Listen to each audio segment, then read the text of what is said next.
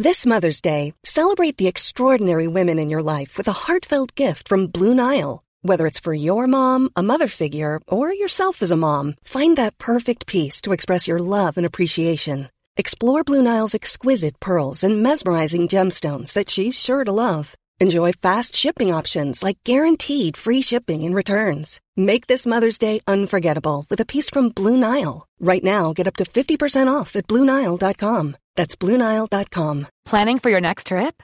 Elevate your travel style with Quince. Quince has all the jet setting essentials you'll want for your next getaway, like European linen, premium luggage options, buttery soft Italian leather bags, and so much more. And is all priced at 50 to 80% less than similar brands.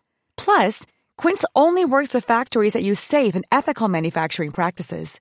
Pack your bags with high-quality essentials you'll be wearing for vacations to come with Quince. Go to quince.com slash pack for free shipping and 365-day returns. Welcome to Coronapod. In this show, we're going to bring you nature's take on the latest COVID 19 developments. And we'll be speaking to experts around the world about research during the pandemic. We're entering a new era now. We have new COVID strategies, there's some new unknowns, and we've got a vaccine.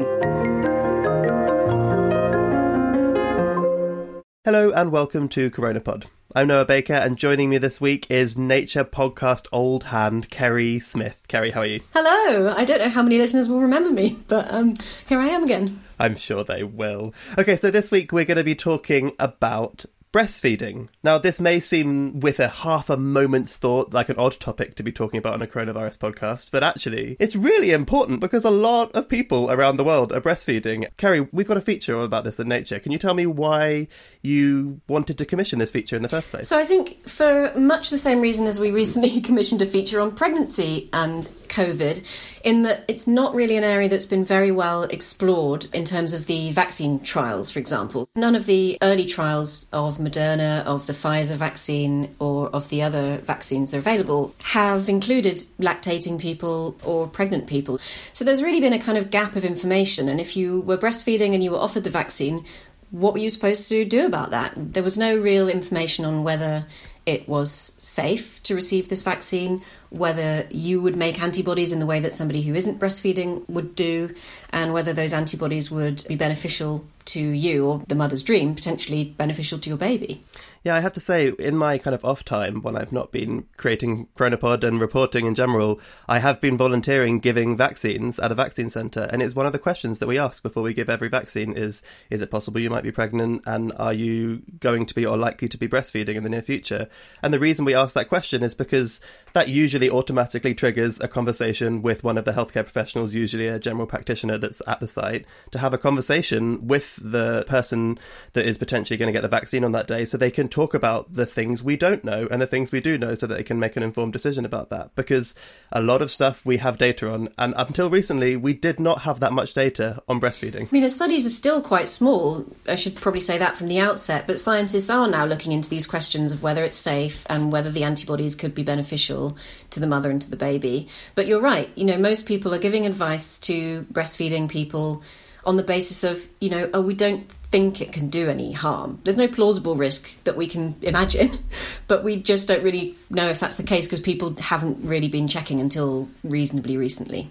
And I think it's worth mentioning that this isn't solely a case of the trials haven't been done in people that are breastfeeding. Breastfeeding is quite a significant biological process, and there is a lot that happens when someone is breastfeeding, and the same is true as pregnancy. So there are reasons that you would want to have specific trial data from these people. However, as you say, a lot of the scientists are saying there is no reason that we can see that this could be a problem. Yeah, I mean, there are, as you, as you say, that there are physiological differences, obviously, between somebody who's pregnant or breastfeeding and somebody who isn't.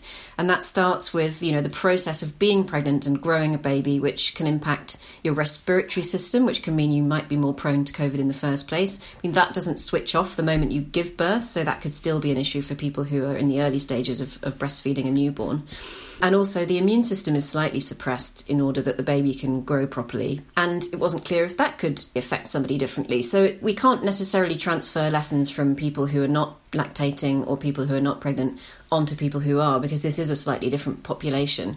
And then, of course, you know, when you're breastfeeding, we do know quite a lot about how different molecules transfer through the milk. We know that some vaccines are recommended in pregnancy in order to protect the baby. So the whooping cough vaccine here in the UK at least is given at about 20 weeks of pregnancy, I think, 16 to 20 weeks.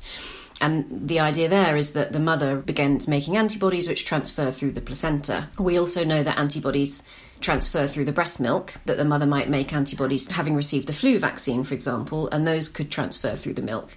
But, you know, for COVID, we can't assume that the same is true. Some medications and some vaccines are not recommended in pregnancy. These tend to be the vaccines with a weakened form of a live virus, for example, yellow fever. So there aren't that many vaccines that are kind of contraindicated, but some can be. And some medications transfer through the milk, and it's not advised that mums take high doses, for example, of aspirin and, and some other drugs.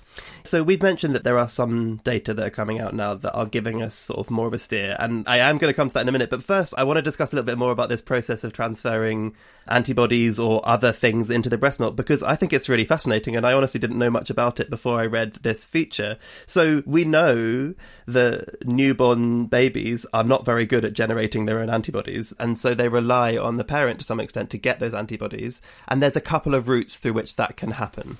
Yeah, so until about three to six months, babies are not very good. Their immune systems are immature. They're not very good at making antibodies for themselves. When they are still in the womb, the mother will make antibodies um, and those will transfer through the placenta and into the baby's blood. So that's a great way of giving them some immunity.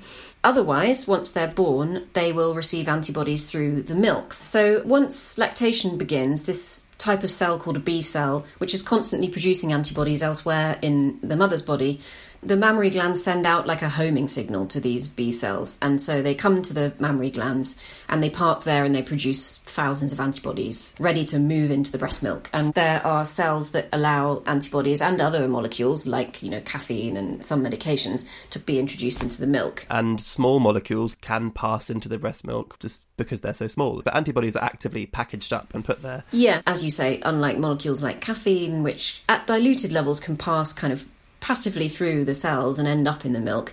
These antibodies are packaged, so receptors on the surface of the cells that line the milk duct will grab them, package them in a little kind of submarine, basically, and then send them out the other side into the milk.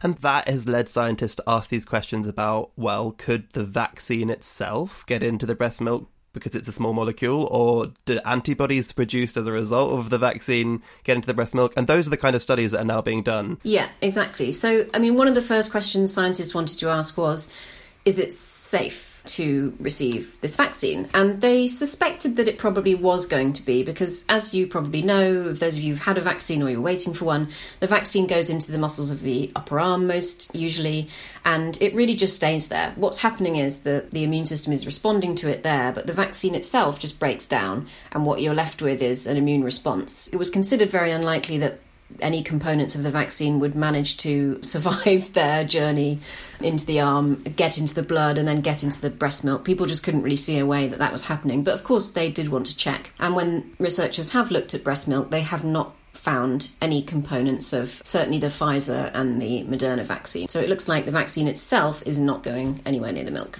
Okay, so no vaccine itself in the milk. What about antibodies? Because they're pretty important. They are. And I mean, of course, that's the reason why most of us are having our vaccines, and people who've had COVID will generate antibodies also. And these are what provide us with some protection, we hope, going forward. So researchers really wanted to know whether COVID antibodies would turn up in breast milk following an infection or following a vaccine. And they do seem to. They do seem to pass from the mother's blood through these milk duct cells via these receptors and into the milk. And several studies now have found that that is the case for COVID antibodies. And of course, that's now led people to think, well, are they any use? And that's, I guess, the next question to ask. Are they any use? Like, how long do they have to be there? When will scientists know answers to these questions? So, we know from other infections, um, studies have looked at, for example, middle ear infection. Babies who are breastfed exclusively for six months have far fewer of these middle ear infections than those who are breastfed for a shorter time or, or don't receive any breast milk. And in these breastfed babies, there's also a lower risk of respiratory tract infections, and one presumes that the reason for that is because antibodies to these infections are transferring through the milk. And the same could be true for COVID antibodies, we really don't know. I mean, it's unclear yet, and studies are ongoing to find out if breastfed babies get fewer COVID infections. And I guess I should also mention that a couple of teams have taken breast milk samples, they've sorted out the antibodies, and they've tried, you know, pitting them against the SARS CoV 2 virus in a petri dish and found that they do seem to have the ability to neutralize the virus. So the antibodies that make it through into the breast milk and make it into the baby may be able to provide some level of immunity. It's a pretty amazing system and a pretty amazing fluid that comes out the other end of it, right? Like, this is their food source and also, to some extent, their medicine. And hopefully, we'll find out through these studies and more that are happening that that is true of COVID like it is of other infections. And of course, that is one final thing: is we don't yet have a clear picture of how long people continue to produce antibodies after getting the vaccine. So that's another question about how long those antibodies are being transferred across to the baby through the breast milk. But again, early indication seems to be it's for a good chunk of time. Yeah, I mean, scientists don't yet know how long vaccinated people will continue to make these antibodies and be protected. And of course lactating or not, we're all very keen to know the answers to that. Will we need booster shots or, you know, how long will my vaccine kind of work for me? But there is some evidence that indicates that these antibodies do hang around for a considerable time and continue to get made. And a small study of only 33 people suggested earlier this year that antibody production in adults who had the Moderna vaccine does continue for a number of months, up to six months. So that could mean that if you're one of those people who had a jab, that you're making the antibodies for six months and then transferring them to your baby. And so I suppose that's a kind of a wait and see in terms of how protected a baby might be by receiving antibodies through the breast milk. But the kind of top line from the still relatively limited data we have so far is that the vaccine appears to be safe for someone that is carrying a child or someone that's breastfeeding. And given that there do appear to be higher risks of hospitalization for someone that is pregnant, there's even more reasons that it might be very beneficial to have the vaccine. Yeah, as you said, pregnant people are more likely to suffer severe disease if they get COVID. So it's obviously going to be a good idea for the mother to get a COVID vaccine. And as for the worry that people have had that these might be dangerous for the breastfed baby, that does not seem to be the case. Okay, so I'm going to keep watching these studies. I'm really fascinated to find out if the kind of early indications do bear out and we do find out that protection is being provided through breast milk to babies against COVID. But for now, Kerry, thank you so much. I hope to speak to you again soon. Have a good day. Thanks, Noah. A lot can happen in three years, like a chatbot may be your new best friend. But what won't change? Needing health insurance. United Healthcare Tri Term Medical Plans, underwritten by Golden Rule Insurance Company, offer flexible, budget friendly coverage that lasts nearly three years in some states. Learn more at uhone.com. Hey, it's Danny Pellegrino from Everything Iconic. Ready to upgrade your style game without blowing your budget? Check out Quince. They've got all the good stuff shirts and polos, activewear, and fine leather goods, all at 50 to 80% less than other high end brands. And the best part? They're all about safe, ethical, and responsible manufacturing. Get that luxury vibe without the luxury price tag. Hit up quince.com slash upgrade for free shipping and 365 day returns on your next order. That's quince.com slash upgrade.